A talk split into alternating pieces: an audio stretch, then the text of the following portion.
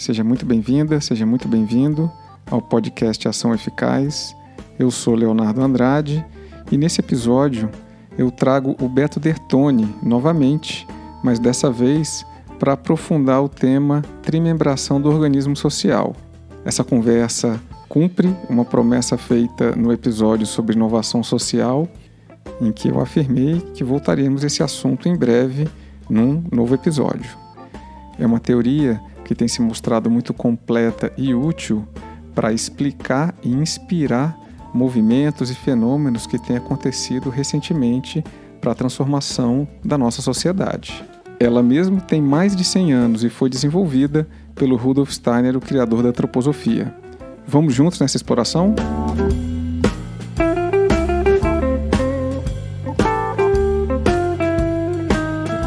O episódio de hoje ele tem convidado o Beto Bertoni, que é um consultor organizacional e que tem uma longa trajetória, há mais de 20 anos, estudando a trimembração do organismo social. Tem também uma larga experiência em processos colaborativos e vem trabalhando, apoiando indivíduos e organizações para a transição para um mundo melhor, com mais bem-estar. Beto, bem-vindo novamente. Opa, tudo bom, Léo? Tudo bom? bom? Bom estar aqui de novo.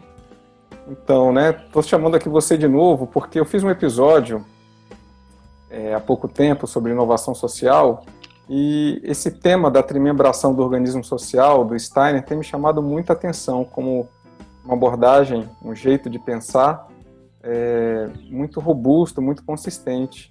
Então, eu quis trazer aqui um especialista no tema para falar um pouco, para desvendar um pouco do que, que se trata essa trimembração e a gente conversar um pouco sobre essa transição que a gente parece estar vivendo nesse momento. Legal, então, a trimembração do organismo social é um tema que o Rudolf Steiner, que é o criador da antroposofia, ele começou a falar disso já no final da Primeira Guerra Mundial, né, pouco, né, 1918, principalmente 1919. Então, no final, da, depois da primeira, terminada a Primeira Guerra Mundial, ele percebeu como que as nações estavam, né, o caminho que foi seguido pelas principais nações europeias e mundiais, e ele então percebeu que é, precisava ter um novo olhar para as relações sociais, né, um olhar mais sanador para a vida social. Então, é, ele trouxe isso de que a vida social se dá em três âmbitos, né, ao mesmo tempo, que acontecem simultaneamente ao mesmo tempo.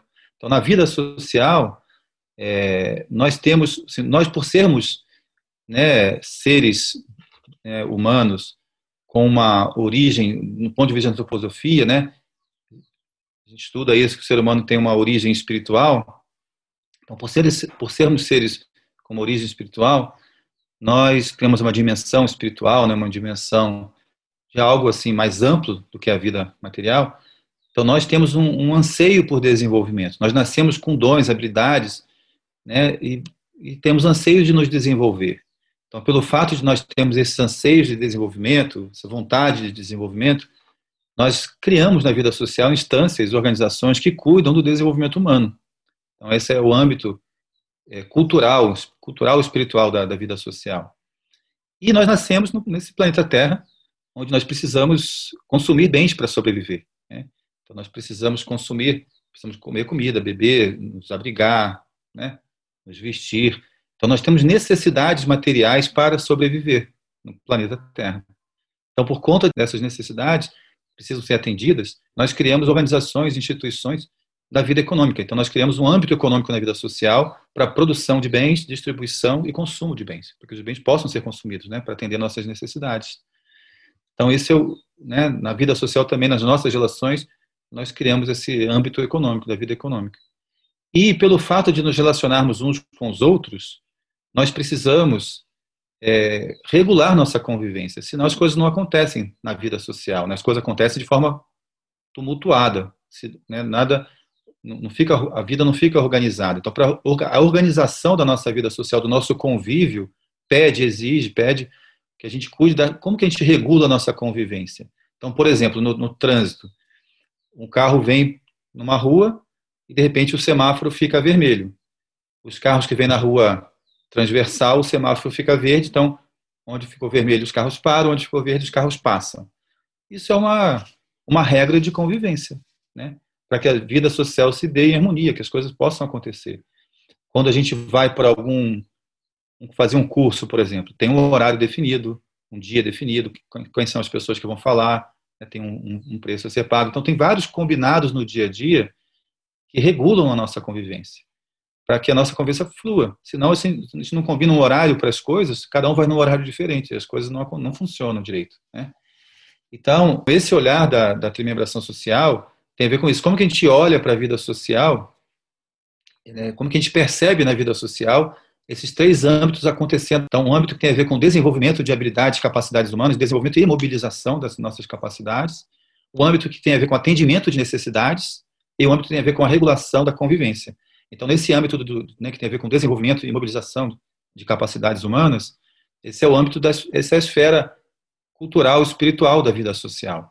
O âmbito do atendimento de necessidades é, é a esfera econômica da vida social e o que regula a convivência é a esfera político-jurídica. Então, nós criamos instituições econômicas, instituições político-jurídicas, instituições culturais, por conta dessas necessidades nossas de, né, no, de convivência né, da própria vida social. Então, isso, de uma maneira geral, é o olhar da, da trimembração do organismo social, que o organismo social ele é trimembrado. Né? A vida social nasce do relacionamento de um com o outro. Então, eu, quando me encontro com outro eu, né? Esse encontro, a gente se relaciona uns com os outros. Né? Nesse mesmo encontro de um eu com outro eu, esses três âmbitos já acontecem. Porque sempre no encontro de uma pessoa com a outra, surge a situação de alguém tem uma necessidade a ser atendida, isso mobiliza a capacidade no outro, e os dois precisam fazer acordos para que as coisas, para que a relação entre eles funcione. Legal. Então, é, nessas três dimensões, o Steiner também ele propõe né, que certos princípios sejam aplicados, ou, seja, ou que governem essas, essas três partes, né, para que a vida social funcione de maneira mais saudável, não é? Isso. Então, isso é bem importante. Então, acho que uma grande sacada do Steiner foi perceber isso, de que cada âmbito desse da vida social, desse se aplica um, um impulso, um lema, assim, né? aqueles três lemas da Revolução Francesa, de liberdade, fraternidade e igualdade, cada um deles é adequado numa determinada esfera, né, um desses âmbitos. Né? Traz saúde, promove saúde para a vida social. E se aplicado aos outros dois, não, promove problemas né, sociais, dificuldades, patologias sociais. Então, a liberdade cabe a essa esfera do desenvolvimento humano, né, a esfera espiritual cultural. É, então, se cada indivíduo tem um espaço de liberdade para trazer seu impulso para a vida, né? Quanto mais liberdade o indivíduo tem para se expressar, para se desenvolver e para contribuir com o mundo a partir de suas próprias capacidades, essa contribuição, essa mobilização de capacidades para contribuir na vida social tende a ser mais frutífera. Na vida econômica, cabe o princípio da fraternidade. Né? Fraternidade no sentido de irmandade, né? Nos sentimos todos irmãos, todos membros de uma grande família humana. E então esse âmbito da fraternidade tem a ver com atendimento de necessidades tem a ver com nós percebermos que todos nós temos necessidade de sobrevivência, então nós podemos nos sentir corresponsáveis pela, pela sobrevivência de todo o planeta, não só dos seres humanos, mas de todos os seres, né? seres não humanos também, do próprio planeta. Então, é, nesse sentido, é, o que a gente olha para esse movimento forte da ecologia que surgiu algumas décadas atrás, né, está muito ligado a, esse âmbito esfera econômica da vida social, porque a nossa forma de, de operar a economia tem sido uma forma muito predatória, né, de explorar, levado ao esgotamento dos recursos naturais, né, que tem trazido vários problemas ambientais para a nossa vida. Então, olhar para a economia com esse olhar da fraternidade tem a ver com isso, olhar, que, é, é, considerar que todo mundo tem necessidade de sobrevivência, não só os seres humanos, todos eles, inclusive o próprio planeta. Então, esse olhar fraterno né, de, de, nos sentirmos todos membros de uma grande família habitante dessa casa, nossa casa que é o planeta Terra. Então, como é que a gente pode cuidar para que cuidar um dos outros para que todos possam sobreviver dignamente, inclusive o próprio planeta. Então, é, o olhar predominante na economia ainda é esse olhar exploratório, né, de maximizar o proveito próprio. Então, se cada um busca maximizar seu próprio proveito, a consequência é o que nós temos visto, né, de miséria, penúria e degradação ambiental. Então, trazendo a fraternidade para isso, tem a ver com isso. Em vez de eu sair, eu preciso, preciso ter uma visão mais ampla do todo. e olhar para as necessidades do todo, de todos, toda a humanidade, de todo o planeta. E então isso, com esse olhar pode surgir em mim esse impulso de ajuda mútua, de fraternidade, de atuar nesse sentido, inclusive de cuidar do próprio planeta, que é a bandeira é, ambiental ecológica, né? E só um comentário sobre a economia, é uma tendência forte né, das economias liberais, então todo o movimento liberal, né, que seria justamente o princípio da liberdade. Então, é, desse ponto de vista, e o Steiner não é nem de esquerda nem de direita, muito pelo contrário, né, mas ele fala claramente então que o princípio é da fraternidade, né, precisa ter esse olhar de irmandade mesmo para as necessidades de todos. Né, e o que a gente Isso. vê como prática é que o liberalismo acaba gerando concentração de riqueza, né? então você realmente provoca certas distorções nesse sistema econômico. Mas ok, sigamos aí com a, com, com a terceira dimensão, que é político-jurídica. Né? Não, então só para fechar o que você falou, então, o liberalismo parte desse princípio da maximização do proveito próprio, né? Então, se cada um na nossas relações, a gente isso vive muito fortemente em nós, né? Nas nossas, a gente pode até criticar isso, né? Abertamente, mas no nosso dia a dia nós temos essa, essa tendência. Nas nossas relações econômicas, nós procuramos fazer valer o nosso proveito próprio, né? Então, o olhar da fraternidade é um é um, uma, um olhar muito desafiador para nosso para nossa realidade, para nossa cultura, né? Que é de olhar para o grupo onde nós, né?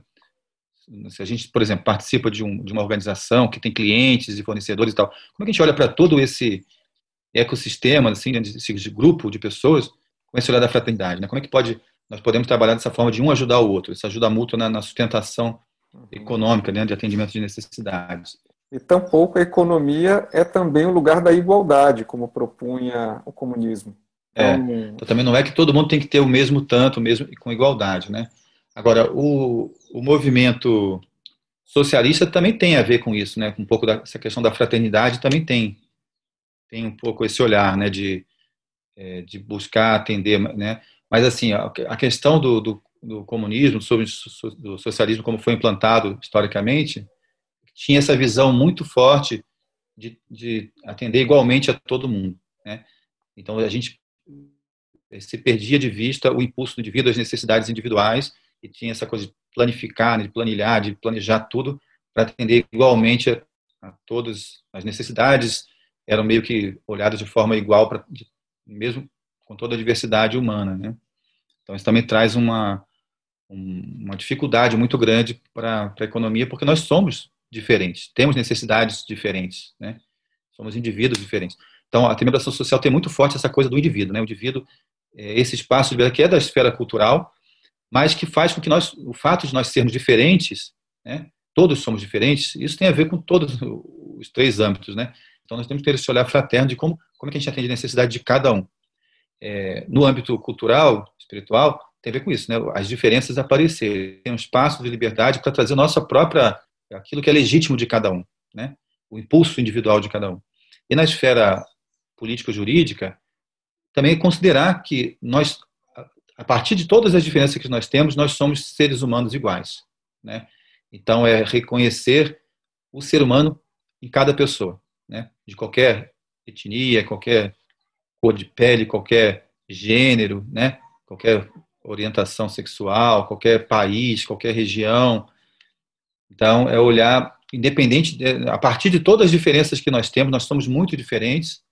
Então, olhando para essa diferença, para essa diversidade, enxergar o ser humano em cada um.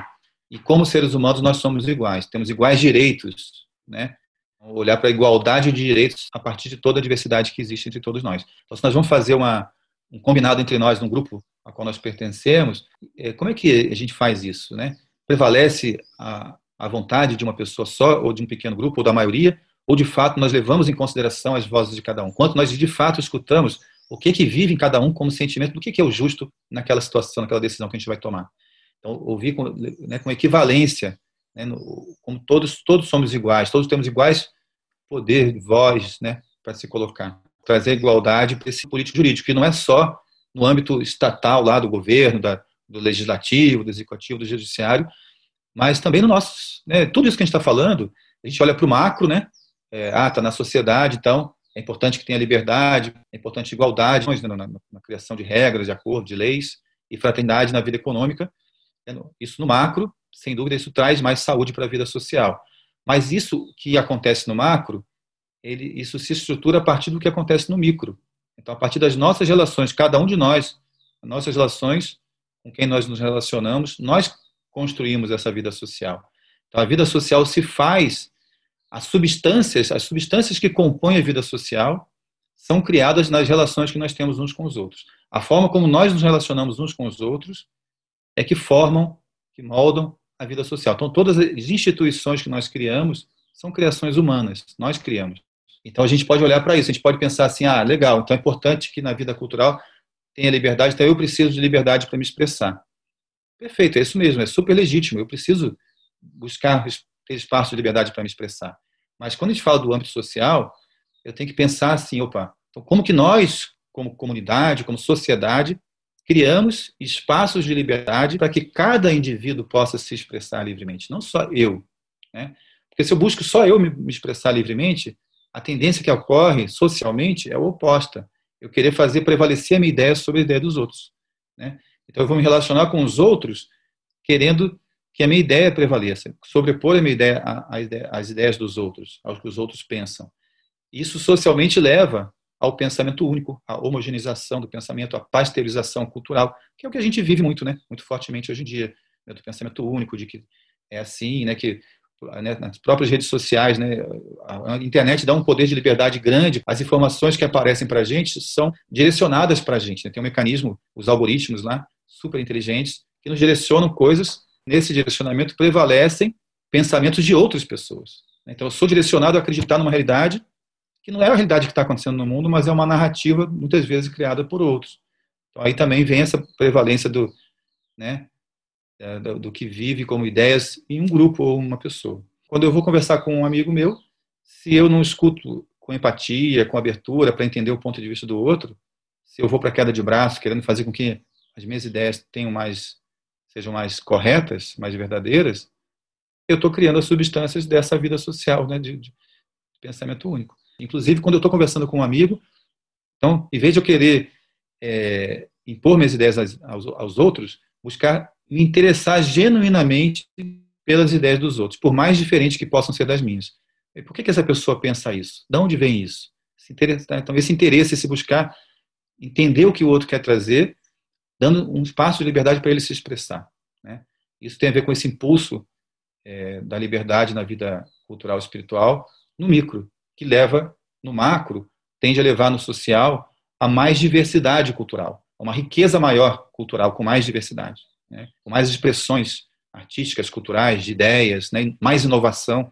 Se a gente acende o potencial criativo de cada um, né? quando a gente dá um espaço de liberdade para o indivíduo, o que a gente está fazendo? A gente está acendendo esse potencial criativo de cada um. Então, isso tende a trazer uma vida cultural mais criativa, mais rica. E no âmbito econômico, a mesma coisa, no micro, nós, nas nossas relações, a gente tem uma tendência de querer levar vantagem sobre o outro, certo? Né? A gente tem essa tendência de querer. Então, quando eu vou comprar alguma coisa, quando eu vou vender um serviço meu, nosso impulso naturalmente é esse.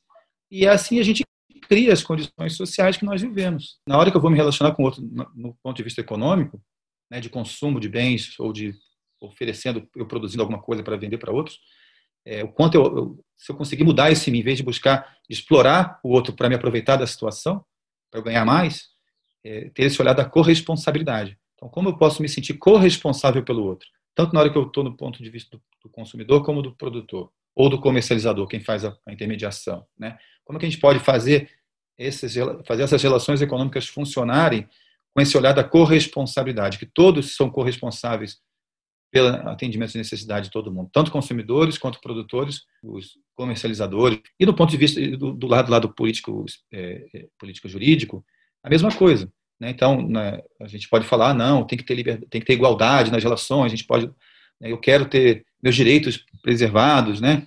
Claro, a gente tem que buscar nossos direitos, com certeza. Mas socialmente tem a ver com o quanto nós realmente é, criamos condições onde as decisões são tomadas em pé de igualdade. Né? Então, ao invés de eu, no micro, me relacionar com esse sentimento de simpatia com aqueles que são próximos e antipatia com aqueles dos outros grupos, né?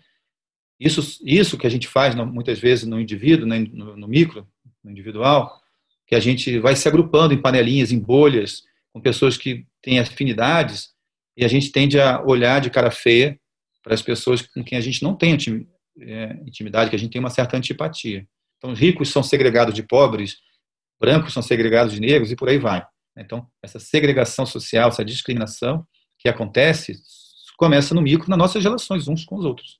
Então, em vez de nós nos relacionarmos uns com os outros a partir do impulso da simpatia e da antipatia, nós podemos aceitar o outro como ele é, a partir de suas diferenças, mas igual como ser humano. Então, se a gente começa a buscar uma relação um a um no micro assim, isso tende a levar a uma vida social mais harmônica, né, onde há realmente igualdade nos direitos. Puxa, Beto, você falando nessa última parte, eu lembrei assim da, da relação que nós aqui na sociedade brasileira temos né, com os negros e com os indígenas. Né? Primeiro com os negros, que no processo é, né, de finalização da, da escravatura, de abolição da escravatura, os negros foram meio que lançados à própria sorte. Né? E, e, tem um discurso que está ganhando força, que eu tenho ouvido cada vez mais, né, das pessoas dizerem assim, não, mas eu não tive escravos, né, então esse não é um problema meu, coisa desse tipo. E, no fundo, né, quando uma sociedade trata toda uma outra parte da sociedade desse jeito, você deixa sequelas que vão passando de geração para geração. Né? O jeito de ver o mundo, né, como se via lá atrás, tanto da parcela, digamos, europeia, branca, como também dos negros, como eles foram vistos naquele momento. Né? Então, já vinham de uma situação de escravidão e foram lançados à própria sorte. Né? É, é agora se virem aí sem nenhum apoio dessa sociedade que, que, que os escravizava. Então, isso tem sequelas para outras gerações. Né? Isso não, disse, não foi uma coisa que ficou no passado, ela permanece né, nos nossos modelos mentais, nos jeitos como a gente se relaciona com essas populações.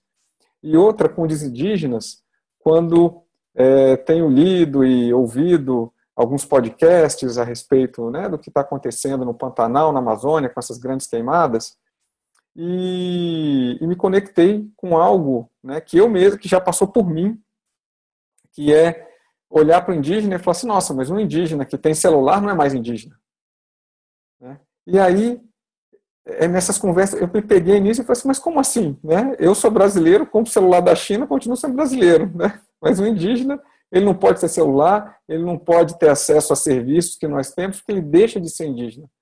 Pelo contrário. Né? Então tem um estudo que mostra que nas reservas indígenas, o desmatamento de da década de 70, acho que final da década de 70 para cá, foi de meio por cento. Né? Nas é, reservas, nas áreas de preservação, o desmatamento foi de 2%. Mas nas áreas públicas, né, foi de mais de 20%. Então, assim, é fato que há um cuidado maior. Né? Há um cuidado maior. Realmente, essas populações, elas vivem em preservação, em outro contato com a natureza. Mas a gente apressadamente já quer dizer, puxa, mas está de roupa, mas usa eletrônico. Né? Então, para mim, é esse olhar, é, tem uma separação muito forte, né? nós aqui, brancos, europeus e indígenas. E o quanto em mim, que posso aparentemente ter aí uma pele branca, não tem de índio. Né? E tenho mesmo, né? Meu pai tem uma origem indígena, eu pessoalmente, mas todos nós, né? Então, é, esse é um olhar que, que realmente a gente carrega né, individualmente em cada um de nós. Não está lá naquele, no outro, está aqui, passando por todos. É isso aí. Então a gente carrega, né, como você falou, nossos modelos mentais, questão toda do, do racismo estrutural, do machismo estrutural, né? Então isso está incutido nas nossas relações, né? É uma questão estrutural mesmo. Nós crescemos num ambiente onde é, se discrimina, né? Índios, negros, mulheres, né? Então é isso aí. E, e, o índio, isso que você falou, esse exemplo foi bem interessante, o índio usando o indígena, um indígena usando o celular. É interessante por isso, porque tem a ver com isso, né? Então, ele é diferente, ele é indígena, ele tem outra forma de viver e tal, mas é ser humano. Né? Então, por que não pode? Seres humanos usam celulares. Né? O indígena é um ser humano. Né? Então, como seres humanos, somos todos iguais, temos as mesmas necessidades de sobrevivência, de comunicação, de nos relacionar. Né? As necessidades são é, universais, né? A, a, o potencial de desenvolvimento é universal, não importa se é indígena, se é negro, se é branco, se é europeu, se é africano, onde é, se é asiático, o potencial de desenvolvimento humano está aí para todo mundo, né? E, e as necessidades de sobrevivência também. Então, como seres humanos, nós somos iguais. Então é isso, como é que a gente considera o outro, por mais diferente que seja, como um igual, né? É igual, to, todos somos iguais. Né? Senão também eles podiam falar, né? Não, os brancos, os brancos que são, né? Que tem que ser discriminados porque tem um cada um tem o seu modo de vida diferente. Né? Porque qual que é o certo, qual que é o errado? Não tem certo, não tem errado. Cada um tem o seu próprio caminho. Mas como seres humanos somos iguais. Então, as regras de convivência, as leis, as regulações, tem que ser, né? Ou tem que ter esse olhar. Aí tem gente que pode falar assim, ah, mas tem leis que protegem negros e protegem indígenas. Então isso não é igual.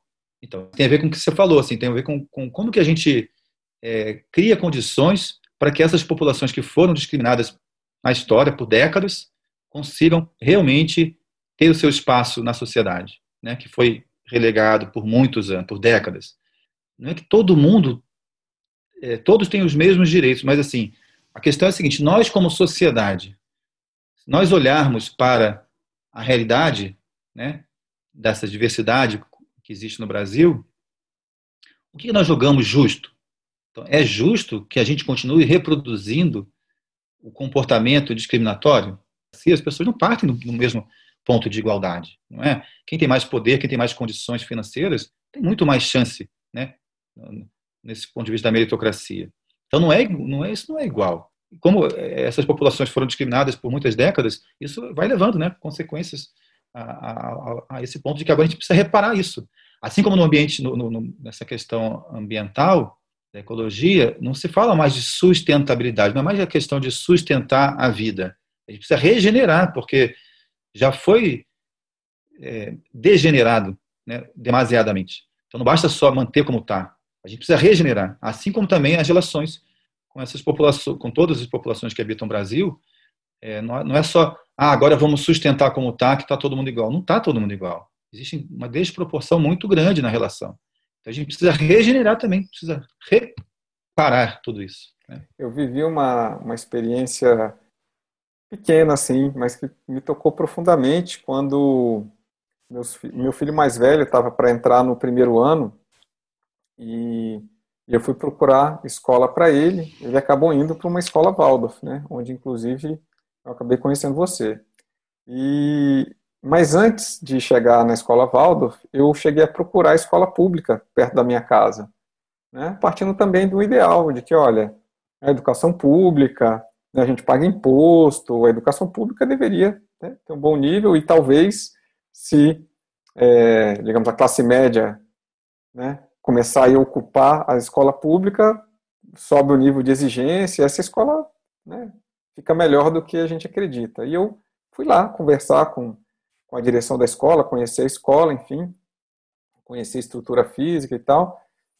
E aí a diretora, no dia, acho que estava bastante irritada, e ela começou a me contar a história do primeiro ano, e que a professora do primeiro ano, ela tira licença no começo do ano letivo e volta no final do ano letivo, de maneira que a diretora não consegue realocá-la de escola, e também de maneira que o primeiro ano sempre tem uma grande defasagem, porque tem que ficar com o professor substituto, que às vezes fica três meses e troca. Então, a turma do primeiro ano, sistematicamente nessa escola, tem dois, três professores ao longo do ano, né? diferentes e tal. É sempre uma coisa assim.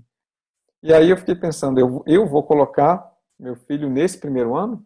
Né? Eu não vou colocar meu filho nesse primeiro ano. Então, não dá para dizer que o meu filho está com o mesmo né, em pé de igualdade, de oportunidade de aprender, de se relacionar, de se desenvolver, do que as crianças que foram para essa escola. Né? Claro. E aí não vou nem entrar no, na, estrutura física, que tem aí um outro capítulo, porque senão o assunto fica muito grande. Mas é claro que há uma diferença muito grande. Eu fiquei muito tocado. Né? Eu, eu de novo, né, busquei o que achei que era melhor para o meu filho, mas tocado por essa questão, porque há um problema crônico né, em uma escola numa região hum. boa, né, numa região socialmente é, desenvolvida, tá certo? E né, problemas dessa ordem acontecem. Não há igualdade de oportunidades né, entre as crianças, então acaba optando por uma escola particular e não há condições, mesmo nessa região que é ainda privilegiada, problemas crônicos estão lá ainda acontecendo.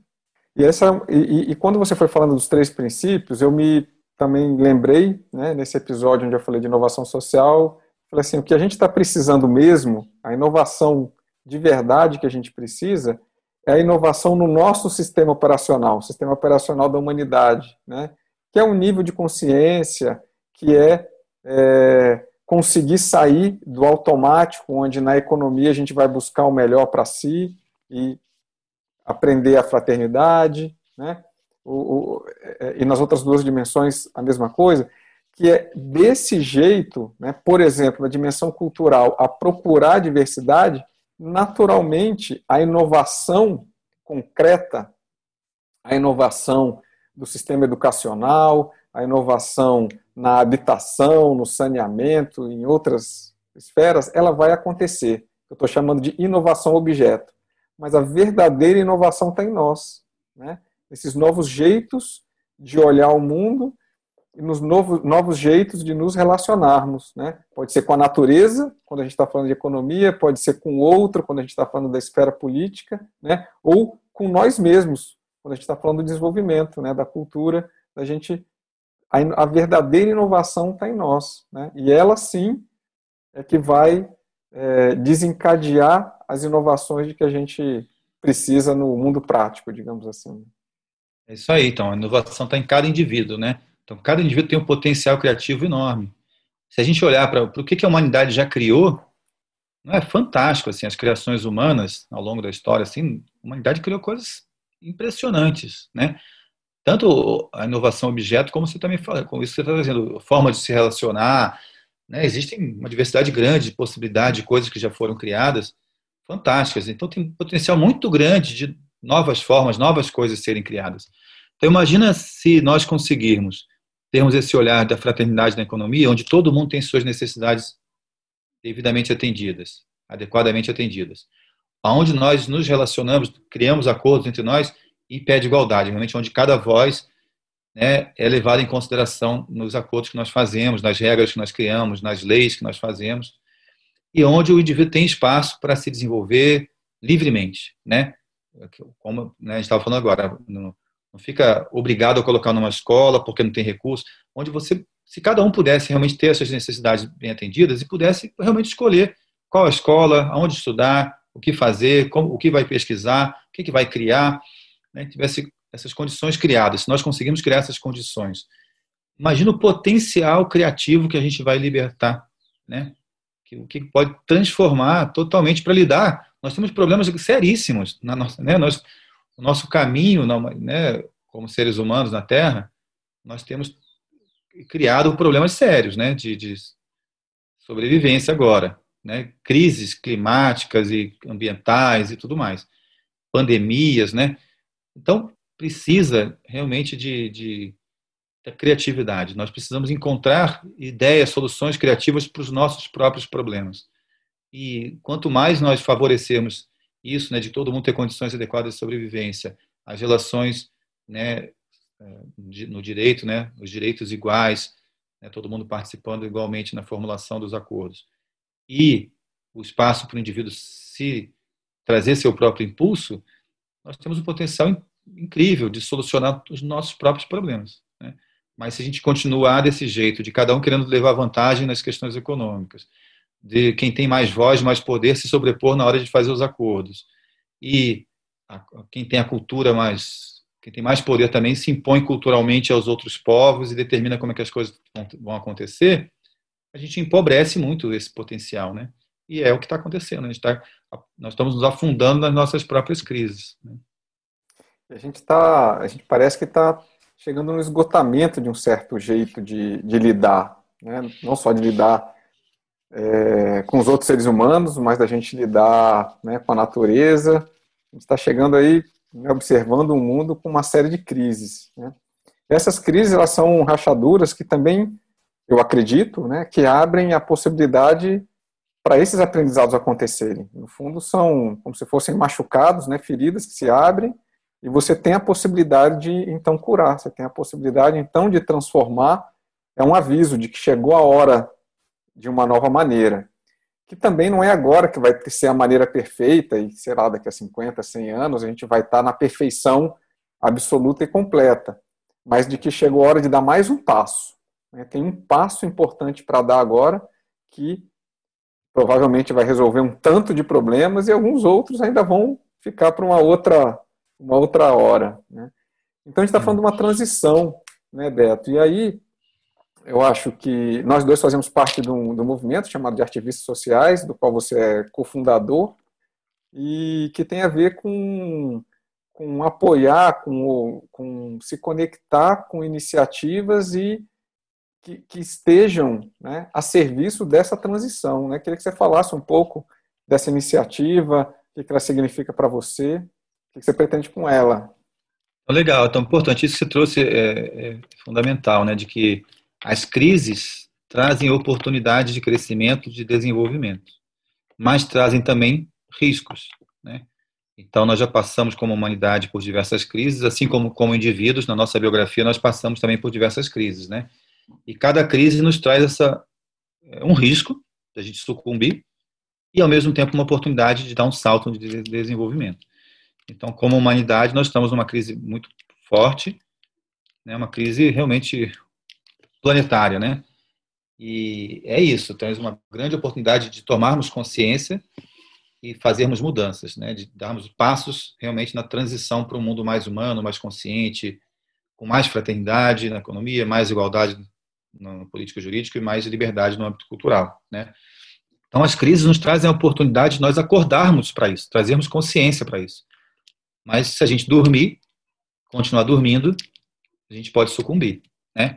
Então o movimento Ativistas Sociais tem a ver com isso, é, de nos tornarmos ativistas, né? De atuarmos ativamente na transição para um mundo mais consciente, mais humano, é, mais que leva em conta realmente a sobrevivência do planeta como um todo, e o desenvolvimento de, né, de todos os seres. É, né, então, sermos ativos nessa transição, mas de uma forma artística, não numa forma de, de entrar em embates, em, em lutas, né? A nossa luta é, é artística, assim, no sentido de trazer consciência de uma forma o artístico aqui assim é de um olhar artístico para a vida, né? Então como que a gente pode olhar para a situação e trazer uma solução criativa nesse sentido, né? Então, é isso que a gente estava falando antes. Então, essa, o ativista social, esse movimento tem a ver com isso. Como que a gente pode apoiar? Nós mesmos estamos nesse processo, não é só apoiar. Como é que nós também podemos nos apoiar a nós mesmos, né? Nessa transição para uma, uma forma de nos relacionarmos com cada outro seres humanos e todos os outros seres e o planeta com mais consciência, com mais, nesse sentido de regenerar a vida, de trazer a regeneração, de regenerar as relações, de regenerar nosso próprio desenvolvimento com um olhar artístico, com um olhar de buscar soluções criativas. Né? Então, esse impulso do, dos ativistas tem a ver com isso. E você, como consultor, Beto, você tem um trabalho também a respeito de autonomia e colaboração. Né? É, você tem, tem realizado cursos né, nessa direção. Você gostaria de te ouvir um pouco a respeito disso, porque colaboração tem sido um tema muito falado nas empresas, né? Inclusive, eu sou muito fã de um, de um estudioso da administração que teve um, um sistema muito polêmico, né? já foi muito, muito, muito moda, mas também foi muito polêmico, do, da, da qualidade total do Deming. E o Deming pregava já há muito tempo que a competição deveria ser eliminada né, do sistema educacional, não deveria haver ranqueamento por nota, ele falava que não deveria haver competição no ambiente de trabalho, que era totalmente improdutivo. E ele era um fã da colaboração. Por exemplo, ele advogava que uma empresa devia ter apenas um fornecedor para cada coisa. Ela não devia ter vários fornecedores para cada coisa que ela comprasse, para não ficar colocando um fornecedor contra o outro. Ela deveria fazer um relacionamento de longo prazo, baseado na confiança, né, de uma parceria profunda, que aquilo sim é que seria benéfico para ambas as empresas. Então, o, ele tem essa história antiga. Isso no ambiente é, organizacional, corporativo, eu já vi gente, muita gente fazendo chacota disso, né? Década de 1990, 2000. Hoje em dia está na moda, né? Todo mundo falando de colaboração, processos colaborativos dentro de grandes corporações. Então, eu queria que você, você como consultor também em grandes corporações, que você trouxesse seu olhar, sua visão, já que esse é um tema importante de trabalho para você. Então, interessante, ele é um visionário mesmo, né? E, e é assim, os visionários são assim, na época deles, eles se antecipam, né, ao tempo. Então, na época, as pessoas fazem chacota, e depois, então, muito que a gente tem visto nesses movimentos de, nas metodologias ágeis, né, de trabalhar de forma com equipes multidisciplinares, tem a ver com, esse, com essa visão, com esse impulso dele. É, então, é isso, as empresas têm percebido, na prática, que trabalhar de forma mais colaborativa, com equipes multidisciplinares, dando mais espaço de autonomia, para cada um trazer o seu potencial e de forma colaborativa, isso dá mais resultados. Né? Então, isso já tem, as empresas estão constatando isso, grandes empresas já estão constatando isso. Esse movimento começou mais fortemente nas startups de tecnologia, depois foi para as áreas de tecnologia das grandes empresas e agora está indo para todas as áreas de várias empresas. Então, é um processo né, que as empresas estão caminhando nessa direção de cada vez mais trabalhar com colaboração. Eu lembro que no começo, na virada do milênio, no ano 2000, eu trabalhava numa empresa de tecnologia, média, né, uma média empresa de tecnologia. Uma empresa estava crescendo muito naquele boom da internet, né? Teve aquela bolha do ponto .com naquela época. Então a empresa cresceu muito naquele período, em poucos anos. E o discurso era esse, assim, né? Nós temos que o discurso corporativo não só dessa empresa, como das empresas que ainda é, ainda vive muito isso na cultura das empresas hoje em dia, mas está diminuindo, ainda bem está diminuindo mas era essa visão de que cada um aqui nessa própria empresa tem que competir uns com os outros. Né? Cada um, todo mundo tem que buscar seu espaço, buscar crescer, então competindo uns com os outros, e mesmo dentro da própria empresa, isso vai fazer com que a gente tenha os melhores resultados. Essa, essa era a concepção. Né? E já tem se percebido hoje em dia que não é por aí. Quando a gente compete uns com os outros, o que, que acontece? Meu, meus erros não podem aparecer, senão eu vou ser mal visto, eu vou ficar para trás na competição. Então eu escondo os meus erros. Então, já surge algum problema aí. Alguns problemas advindos disso, né? Porque a gente não aprende com o erro, porque o erro é escondido, e às vezes a gente nem descobre que tem algum erro em algum lugar. Né? Isso pode potencializar um problema maior na empresa. Então, né? É, e também, se a gente fica sempre competindo um com o outro, é, a gente também perde o potencial das pessoas que estão ficando para trás na competição. Né? A pessoa fica desanimada. Então, quem está. Então, os poucos que se sobressaem, né? eles ficam empolgados, motivados, crescem com a empresa, mas os muitos que ficam para trás na competição ficam desmotivados, chateados, né? E aí contribuem menos. Então a gente perde um potencial incrível de muita gente na empresa. Eu lembro de assistir palestras assim, no, uma vez eu fui numa faculdade, isso também nessa época, né? Comecinho dos anos 2000, eu fui numa faculdade e um cara foi dar uma palestra sobre é, sobre o desenvolvimento das empresas, né, o crescimento, busca de resultados, coisas assim. E o papo também era esse, olha, aqui vocês têm que competir, você está todo mundo aqui junto, tinham pessoas de várias empresas, né? Tem que competir, só o melhor que se, que sobre, se sobressai. Aí eu fiquei pensando, devia ter umas 200 pessoas no auditório. Eu fiquei pensando, só o melhor se sobressai. Então, dessas 200 pessoas, um vai, então nós vamos gerar uma pessoa de sucesso e 199 frustrados. Então, olha só, gente, quanto potencial que a gente perde, né? E isso aos poucos foi ficando patente para as empresas, foi ficando perceptível que trabalhar de forma colaborativa, multidisciplinar, tende a trazer mais resultados, melhores resultados. E as pessoas estão mais satisfeitas, se sentem mais conectadas com propósito e tudo mais. Só que isso é gradativo, né? O nosso modelo mental ainda é muito voltado para a competição, né? Então, o nosso comportamento ainda expressa esses padrões de, de trabalhar de forma mais competitiva. Mas, aos poucos, isso está mudando e eu tenho, atuado também nessa, ajudando na transição de algumas empresas para esse lugar, né, de trabalhar com mais colaboração e com mais autonomia. Né? Então, é, o, o, meu lema é esse, né, por um mundo mais colaborativo e indivíduos mais autônomos. E desenvolver a autonomia tem a ver com também ser mais responsável pelo que faz, né? desenvolver também a autorresponsabilidade. Então, é, o que eu procuro trazer né, no meu trabalho de consultoria nesse sentido para as empresas é isso. Como que a gente pode colaborar de um lugar de autonomia? Tem a ver com o que a gente estava falando antes, né? Autonomia no sentido do indivíduo ter seu espaço de liberdade para se expressar, para colocar todo o seu potencial a serviço do seu trabalho, né? Então, precisa de autonomia para isso. Né? E autonomia implica se autorresponsabilizar pelo que faz. Inclusive, implica como que a gente olha para o erro, né? Então, assim, poxa, eu estou fazendo o melhor para... Estou dando o meu melhor para contribuir com o meu trabalho na empresa. Só que eu vou errar também. Nenhum de nós é perfeito, todos nós erramos. Então, quando eu erro, opa, peraí, não foi um erro intencional, não foi uma negligência. Eu estava buscando acertar, mas errei. Isso acontece com todo mundo. Então, como é que a gente aproveita o erro como um impulso para o desenvolvimento? Como é que a gente aprende com os nossos próprios erros e, e como é que toda a empresa aprende com isso?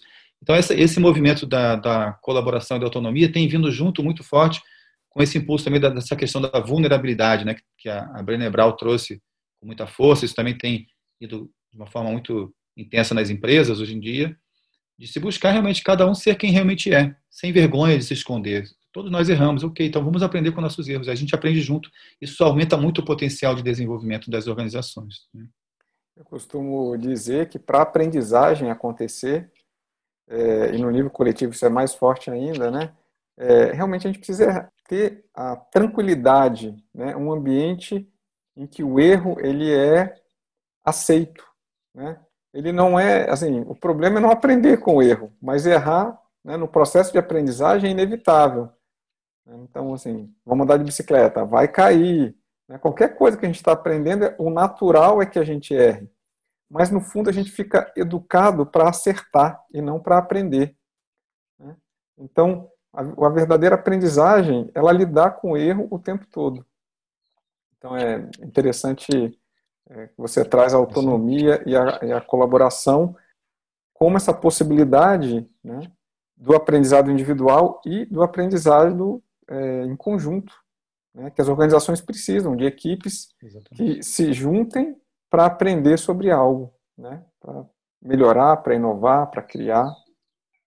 É isso aí. Então a gente junta isso com o nosso tema né, inicial da trimebração, com esses impulsos né, que a gente estava falando da liberdade, da igualdade, da fraternidade, então, tem a ver com isso também. Então, na empresa, a gente pode olhar para isso. O quanto a gente dá um espaço de autonomia, de liberdade, para o indivíduo realmente se trazer sem se esconder, sem esconder os erros, de buscar o seu desenvolvimento e trazer o seu potencial máximo né, no seu trabalho. Então, ele precisa de liberdade e autonomia para isso. E o quanto que a gente trabalha de forma colaborativa, que tem a ver com esse olhar fraterno, né? De pô, todo, todo, todo mundo junto aqui, não tem, não tem que puxar o tapete de ninguém. Nós temos que estar juntos, temos que estar todo mundo voando no tapete voador, não puxando o tapete para os outros caírem. Né? Isso tem a ver com esse olhar de fraternidade, de colaboração. E para isso acontecer, então a gente também pode trazer o terceiro elemento, que é isso, o que faz a ponte. Então, que, que acordos nós precisamos fazer entre nós, como grupo, como equipe, para que cada um possa trabalhar a favor da colaboração com a equipe, mas do seu próprio lugar de autonomia. Então, que acordo? Vamos escutar as vozes de todo mundo, vamos procurar entender que acordo nós fazemos entre nós, onde todo mundo se sinta à vontade de trabalhar nessa equipe, de maneira a colaborar de um lugar de autonomia. Maravilha. Beto, muito obrigado aqui pela conversa. Adorei, aprendi um monte. É, de novo, te agradeço a participação é, logo na sequência de outra. Né? Então, obrigado de novo aí. É, vou colocar o link do teu programa chamado Colaborar, né, para quem se interessar fazer. E nos vemos. Forte abraço, tudo de bom. Valeu, Léo, maravilha. Adorei participar da primeira e da segunda. Agora, quantos mais tiverem, pode me chamar. Tô, fica à vontade aí, estou à disposição. Valeu. Espero que você tenha gostado desse novo papo com o Beto a respeito de trimembração do organismo social.